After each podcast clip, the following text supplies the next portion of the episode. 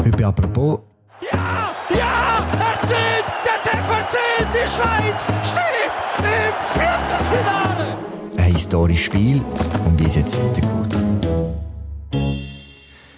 Ein ziemlicher Wahnsinn ist das gewesen, das Spiel in Bukarest. Die Schweiz gönnt im Achtelfinale der EM gegen Weltmeister Frankreich und steht zum ersten Mal seit 1954 in einem Viertelfinale.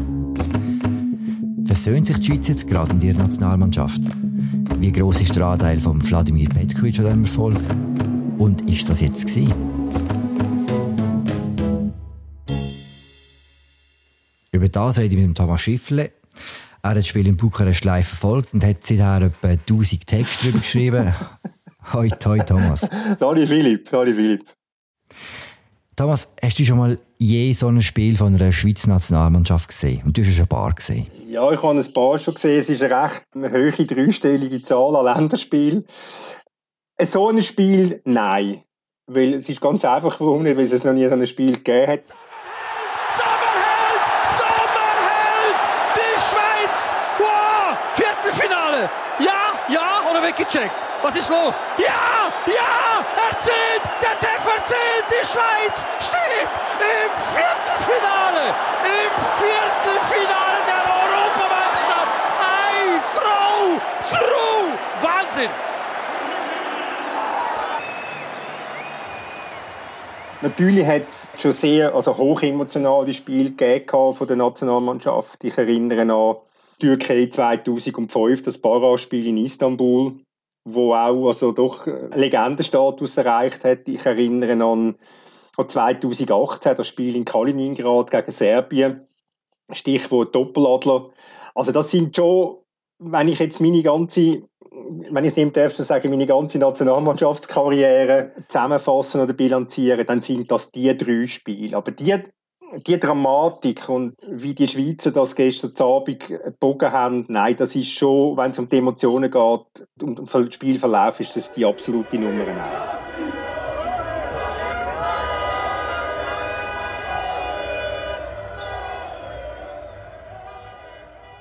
Wir wollen nicht mehr das ganze Spiel analysieren, nur eine Frage dazu. Nach dem 3-1 von Paul Pogba, diesem riesen Schuss ins Lattenkreuz. Chaka dazwischen, Pogba. Das ist einfach nur Weltklasse. Das ist einfach nur Weltklasse gemacht. Da haben aber recht viele Leute abgeschaltet im Fernsehen, weil in 99 von 100 Fällen ist das Spiel gelaufen. Wie heisst die Schweizer geschafft, da nochmal zurückzukommen? Der Granit Xhaka hat nach dem Spiel erzählt, wie er schon in der 65. oder 68. Minute, er war nicht mehr so ganz sicher, gewesen, zum Jan Sommer gesagt hat, bei einem Corner vom, von den Franzosen, du Jan, wir müssen aufwachen, du musst deine Vorderleute aufwecken. Weil er gespürt hat, äh, es läuft gerade nicht gut, oder? Und dann kommt das 3-1. Ja, und dann haben die Franzosen, das ist eine Mischung gewesen. Die Franzosen haben das Gefühl gehabt, das ist es jetzt gewesen, haben ganz leicht französische Überheblichkeit an den Tag gelegt, was auch Jan Sommer, wo ja sonst zurückhaltend ist, mit einigen Formulierungen auch aufgefallen ist. Und die Schweizer haben einfach das umgesetzt, was sie sich vorgenommen haben vor dem Match. Und sie haben einfach gesagt, wir gehen bis zum Letzten, wir geben alles. Und dort ist natürlich dann der, Schaka wieder ein wahrer Leader gewesen und ähm, Wladimir Petkovic hat von außen Einfluss genommen mit Auswechslungen, die sich ausgezahlt haben.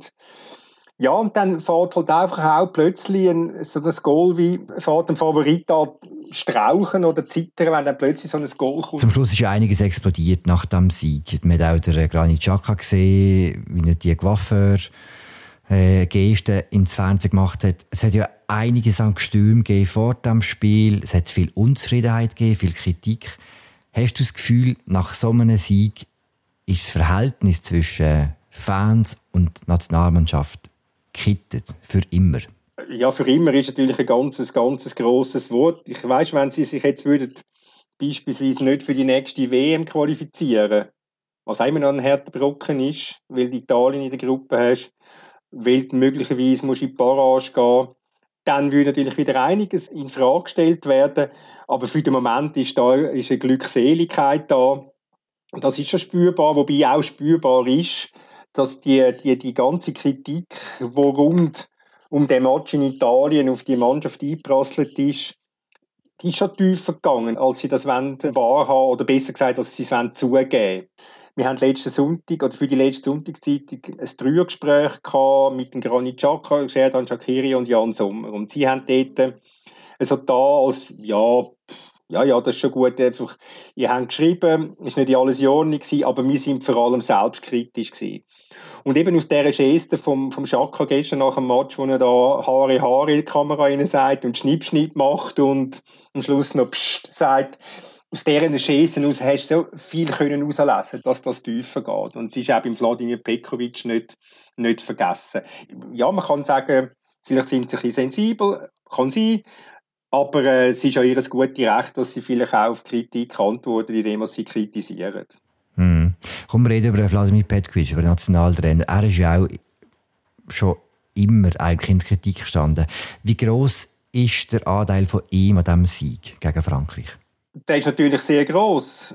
Ganz einfach gesagt, weil er der Chef ist von dieser Mannschaft, weil er dieser Mannschaft ja, ein Gesicht gegeben hat, weil er dieser Mannschaft versucht hat beizubringen, dass sie mutig ist, dass sie nicht einfach irgendwo hinein steht und mit äh, als Maurermeister auftreten und dann irgendwie auf gut Glück wollen spielen, wie das die Schweden beispielsweise so auf unglaublich langweilige Art und Weise vormachen. Man kann auch so in ein Achtelfinale kommen, wie das die Schweden jetzt gemacht haben. Aber er will einfach, er will, er will spielerische Lösungen. Und das ist sein Verdienst, dass die Mannschaft ein Gesicht bekommen hat, wo ja, ich sag's nochmal, wo, wo, wo für Mut steht, wo für spielerische Akzent steht. Und er hat, was ich vorher gesagt habe, er hat mit seinen Auswechslungen natürlich am Schluss Einfluss genommen. Der Mbabu schlägt Flanken zum Anschlussgoal, der Gavranovic schießt 3-3. Vier von fünf Spielern, die er eingewechselt hat, haben, haben ihre Penalty nicht da im Penalty schiessen. Also das sind dann, klar sind das immer wieder glückliche Fügungen, aber das ist natürlich dann sein ganz direkter Anteil gestern Abend gewesen. Hm. Haben ihm bis jetzt auch Unrecht da? Das ist eine ganz, eine ganz schwierige Frage. Was heißt Unrecht da? Ich glaube, wir, Journalisten haben, wir haben den Auftrag, etwas kritisch zu begleiten, etwas zu hinterfragen. Nicht einfach am Phantom zu verfallen, oder? Ich meine, der Alain Berset ist für seine Corona-Politik auch zwischen den scharf an die Kasse gekommen. Gut, er geht vielleicht ein bisschen um Existenzielles als bei einem Fußballmatch, aber gleich auch er wird kritisiert. Am Schluss hat man gleich gesehen, der Weg, den der Bundesrat eingeschlagen hat, ist ja nicht der ganz falsche gewesen. Und so ist es halt einfach beim Petkovic. Fußball ist ein extrem volatiles Geschäft, wie man so schön sagt. Es ist einfach ein Resultatgeschäft. Und wenn eben dann die grossen Spiele kommen, die grossen Momente kommen, wie jetzt an so einer Nähe mit dem Spiel gegen Italien, ja, und, und die Mannschaft sich sehr an den, einen lausigen Auftritt leistet, dann muss halt einfach der Trainer auch hinterfragen, vor allem wenn er dann eine gewisse Souveränität nach dem Spiel vermissen lässt und dann anfängt, Zeitungen attackieren, völlig aus dem, äh, ja, nicht gerade aus dem Nichts raus, aber einfach ohne Grund und Not. Oder? Ich glaube nicht, dass man ihm Unrecht tut, sondern man, vielleicht hat er das Gefühl und vermittelt das Gefühl auch immer wieder, wie er das nach dem Römer-Match gehabt hat, wie er das gestern vielleicht auch unterschwellig äh, nach dem Match sich, wenn er offiziell aufgetreten hat, sich alle Emotionen unter verboten hat, oder? Gratulation. Danke. haben Sie schon äh, realisiert, was Sie jetzt da erreicht haben mit dieser Mannschaft? Für den Schweizer Fußball? Schon letzte Tage, ich habe immer wieder realisiert, alles gecheckt und überprüft und äh, bin ich stolz auf diese Mannschaft mit dieser Leistung, welche hat. Das hat sicher damit zu tun, dass er nicht die Anerkennung hat, wie das vielleicht seine zwei Vorgänger hatten. Aber es hat natürlich auch damit zu tun, dass er selber das Gefühl hat, er werde kritischer gesehen als andere. Du hast, du hast die Vorgänger angesprochen und das ist ein gutes Thema. Hast du nicht das Gefühl, dass der Köbi Kuhn vom Umfeld, von den Medien pfleglicher behandelt worden ist als Vladimir Petkovic? Und kommen wir dann dort wieder auf die heikle Herkunftsdiskussion? Der Köbi Kuhn hat sicher den Vorteil gehabt, dass er halt der Köbi war. Das hat, das hat so eine Nähe, eine Nähe vermittelt. Oder? Selbst kleine Buben haben ihm Köbi gesagt, wenn sie ihn auf der Straße gesehen haben, das hat ihn gestört. Aber er hat es einfach eingenommen, weil er gewusst hat, was wollte ich mich jetzt da groß drüber aufregen.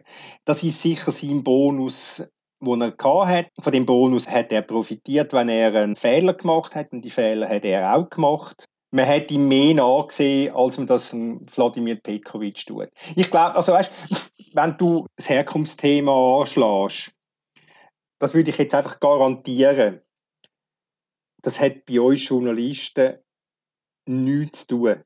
Wir sind so permanent immer mit diesen Spielern zusammen, ob es jetzt Shaka, Shakiri oder Sommer oder Scher heissen es spielt überhaupt keine, also ganz ehrlich, es spielt überhaupt keine Rolle für mich. Wirklich nicht.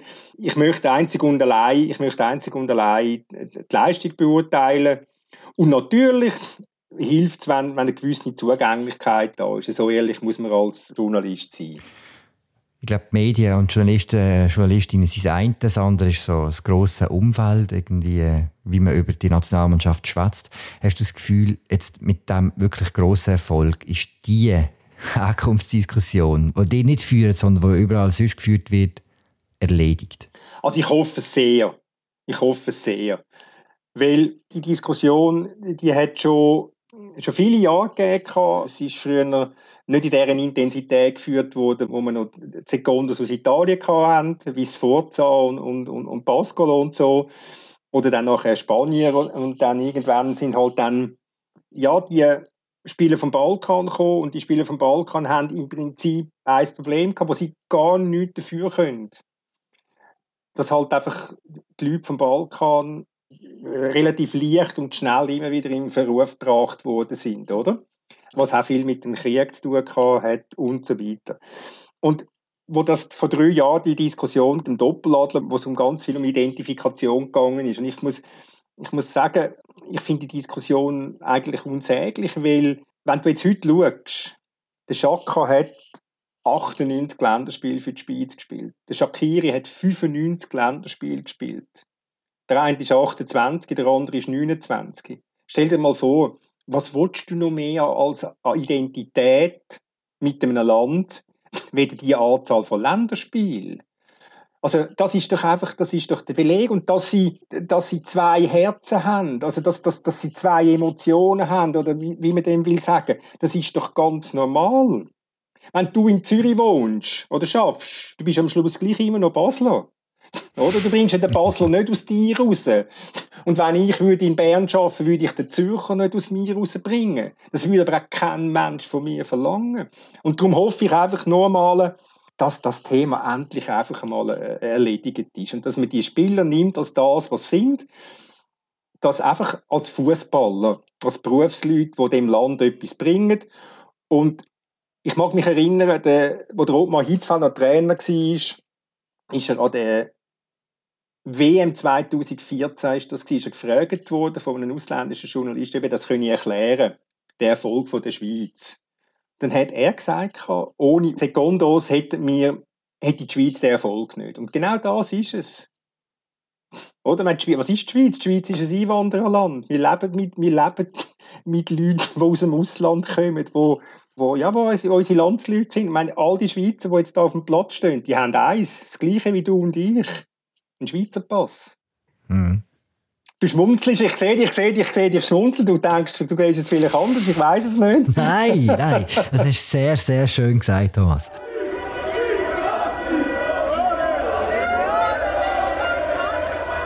Komm Thomas, wir schauen ein bisschen auf DM selber, auf die Achtelfinals und wie es nachher weitergeht. Was wir bis jetzt gesehen ist, dass es eher kleine Mannschaften so apostrophiert eher geschafft haben. Also Tschechien hält die Niederlande weg, Portugal muss heim, die Schweiz gehen gegen Frankreich.